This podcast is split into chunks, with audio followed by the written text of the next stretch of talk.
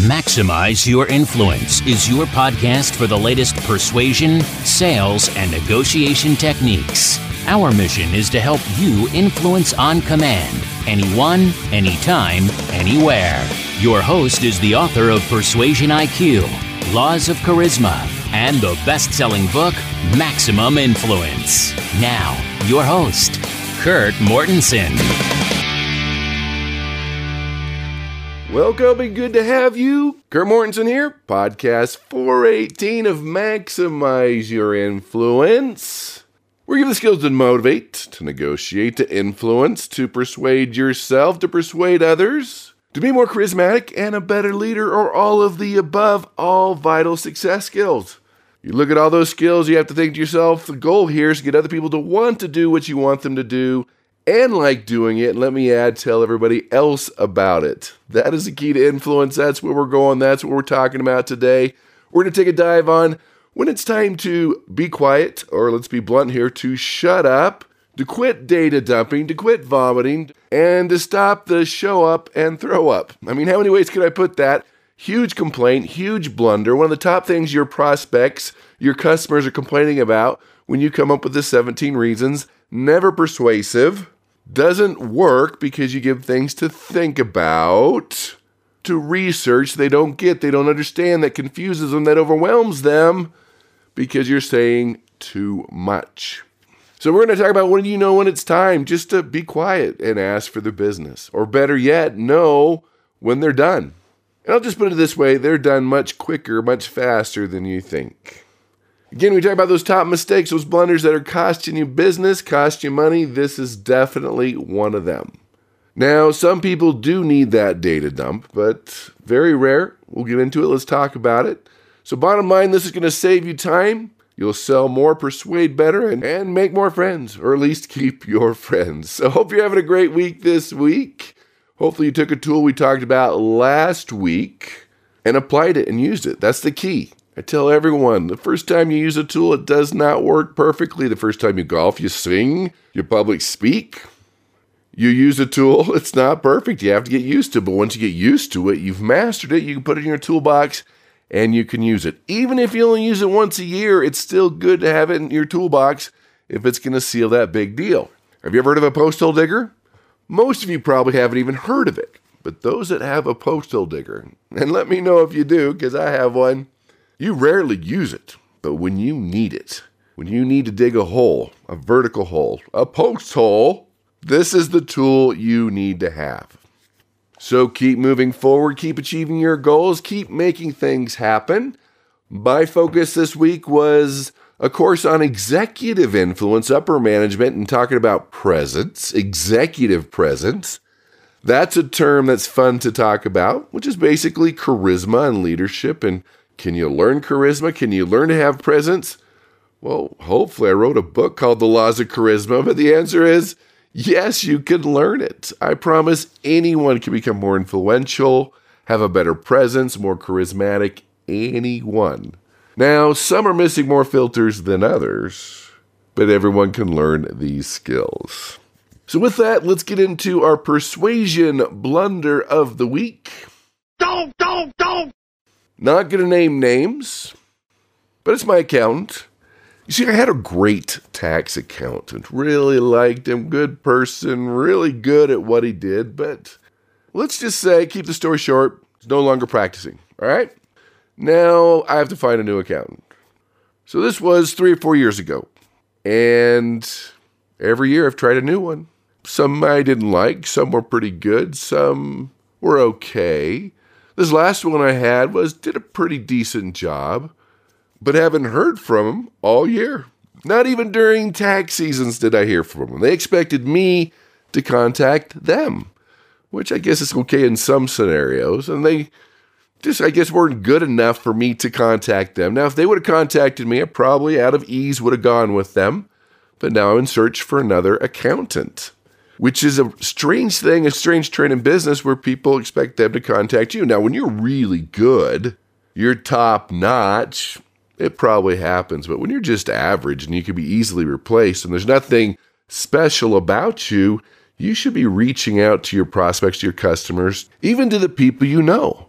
You've probably heard the term before million dollar Rolodex. It's an old term. We don't even have Rolodexes anymore.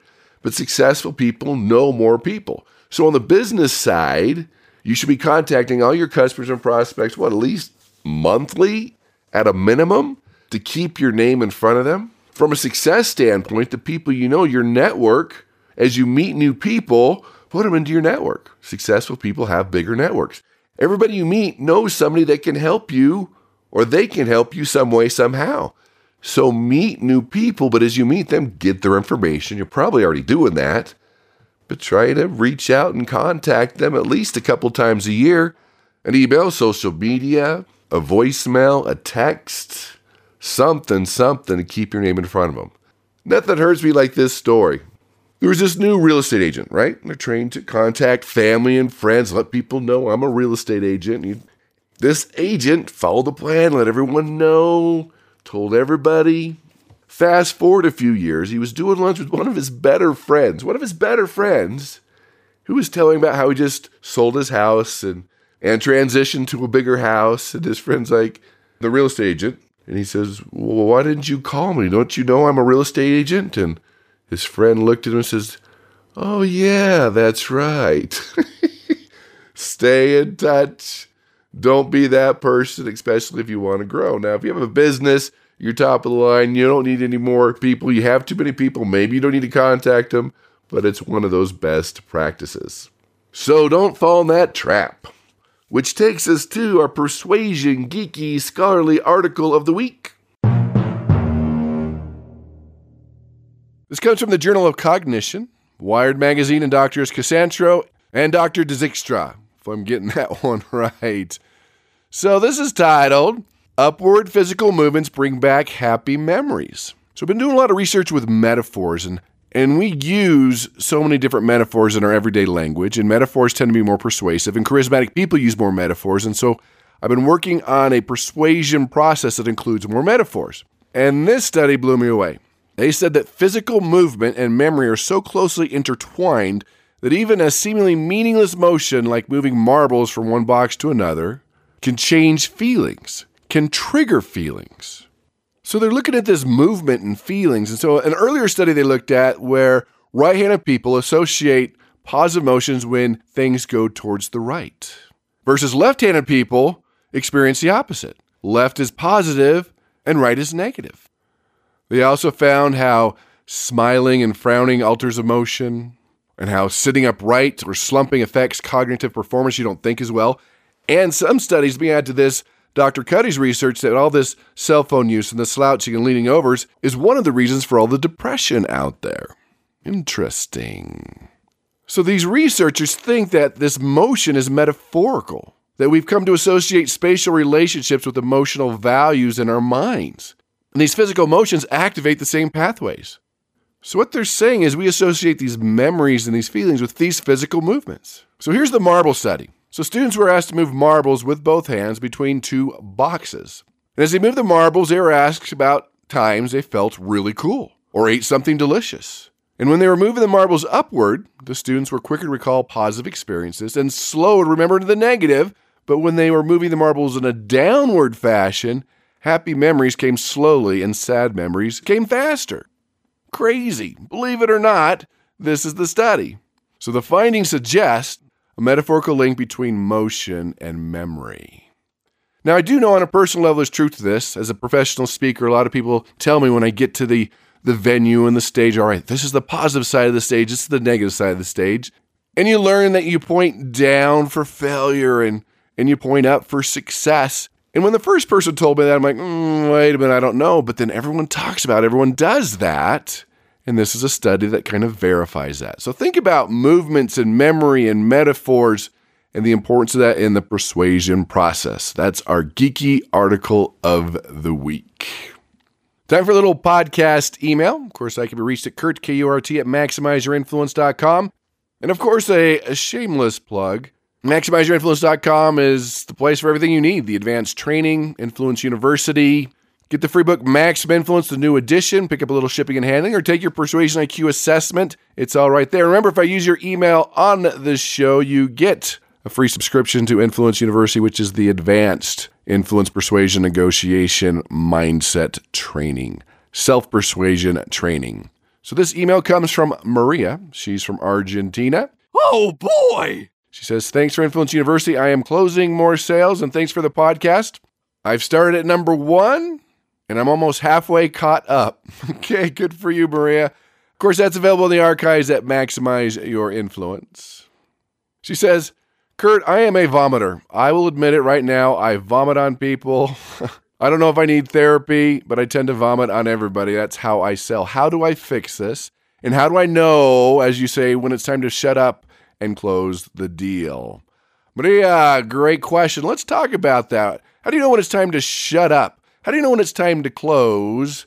And I'm just going to put it out there. You might not like the word, but shut up. You're talking too much. You vomit on people. You data dump. Studies show that you're talking three times too much. And when you talk three times too much, like I said, you suck the emotion out of the room. They become indifferent. They make up objections and they run. I've seen it too many times during a presentation when someone says, Wow, that's great. How fast can we get started? And the presenter or salesperson says, Oh, hold on, I'm not done with my presentation. Hello, it's time to shut up. It's a done deal. Now, why do we do this? Uh, That's kind of how we're programmed. We're afraid of the silence, so we keep talking. Part of it is we're terrible listeners. We get too excited to prove our worth. And I'm glad you're excited and passionate about your product, but a lot of times that causes us to data dump or talk too much.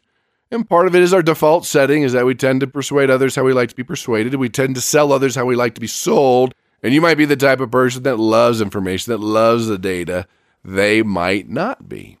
So, why is this bad? Well, it's costing you money. One size does not fit all. It hurts that connectivity, it creates objections, and like I keep mentioning, it destroys the emotion. Doesn't feel right. That's the emotional side of persuasion. So, how do we fix this? Okay, how do we fix this? Know when it's time to shut up. Well, of course, with anything, being aware that you're doing it, or at least opening up your mind, saying, well, maybe I'm doing it. Maybe this is costing money. The first part is the importance of shutting up during your presentation. Right? So you're just talking way too much. Do you know that introverts now outpersuade extroverts? Extroverts are salesy, they're pushy, they try to persuade, they back into a corner. Introverts, they listen, they ask questions, they're consultants, they're gathering information while they're listening. They take notes, good eye contact, whatever you need to do here. Bottom line here, and I've said this before, that if you can learn to shut up, listen, ask more questions. They'll tell you everything you need to know to persuade them. And it makes the process much easier because you don't have to throw those persuasion darts hoping something sticks. You know exactly what you need to say and do to seal the deal. The second piece we need to talk about is when it's time to close, when it's a done deal, when they are sold, when they're persuaded, when the yes is in their mind, so you don't have to keep talking. Remember, you're talking three times too much. So let's talk about that first one. How do we shut up during the presentation? Remember, people love to talk about themselves. Let them talk. Let them reveal the information. Let them help you seal the deal. Some studies show you should only talk 20% of the time. I know that seems low, but it's a good target.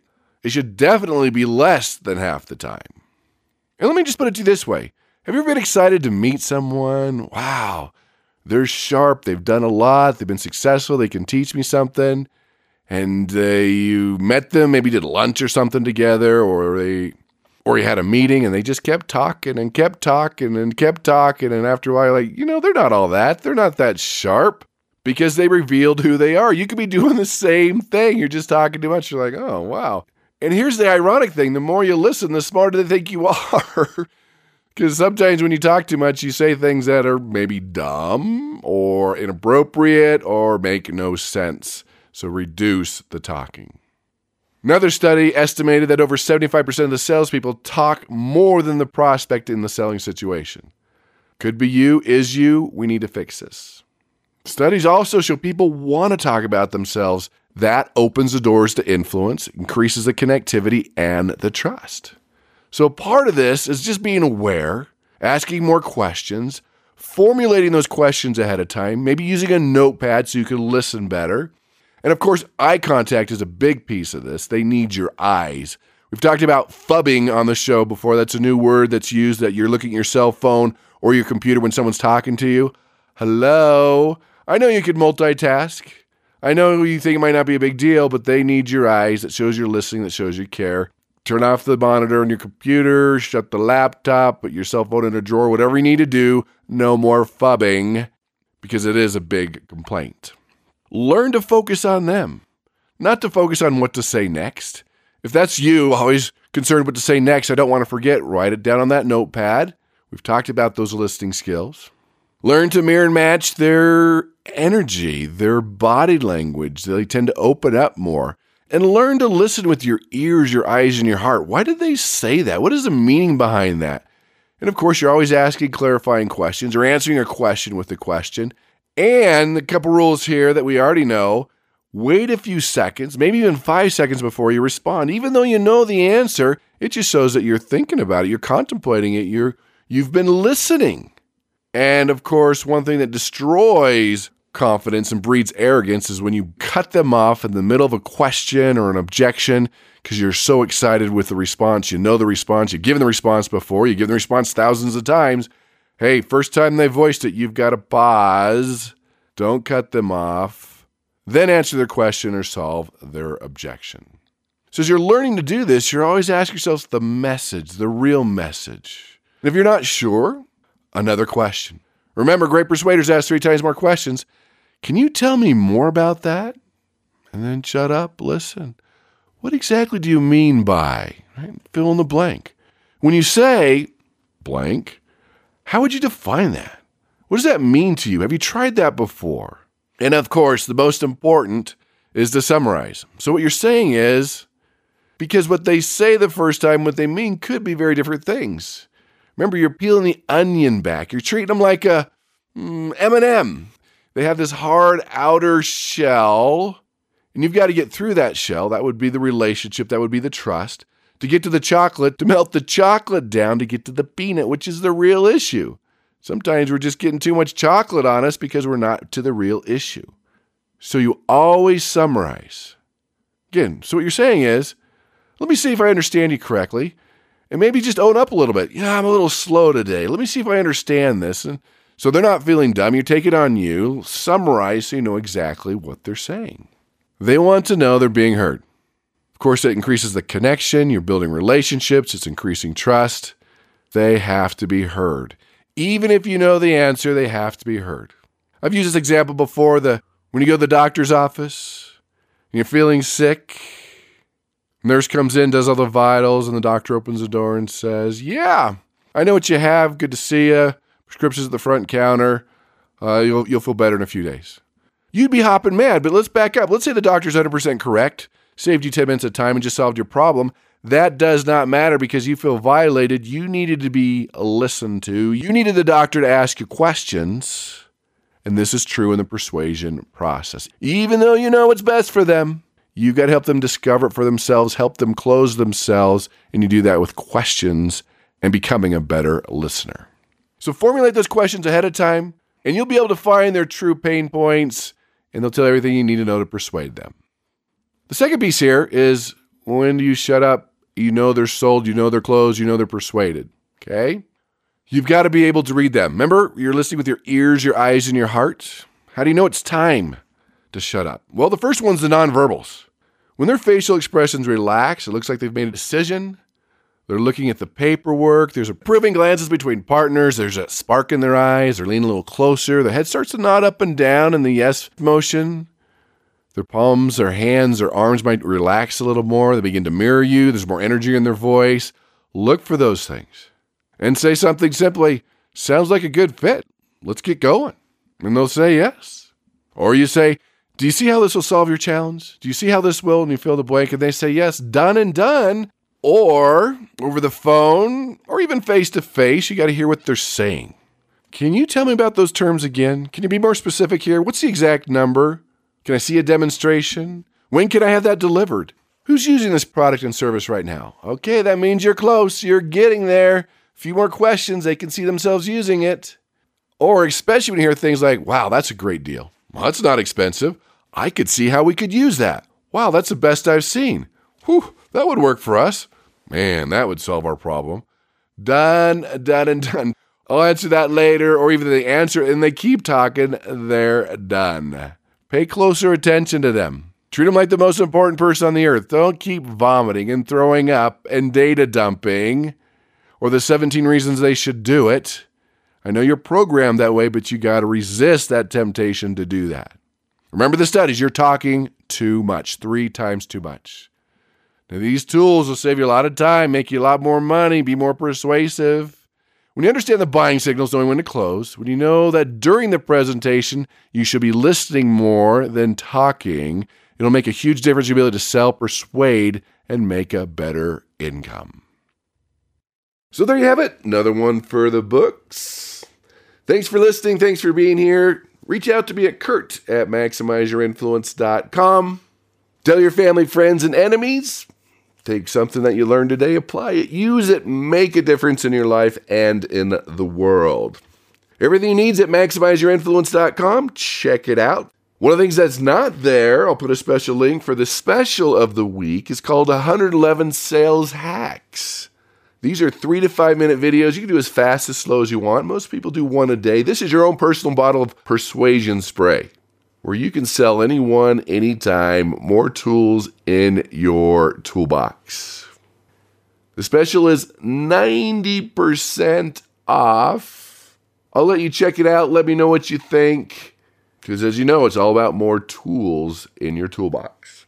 So, you know the drill. Master this skill, become a better negotiator, influencer, leader, and go out and persuade with power.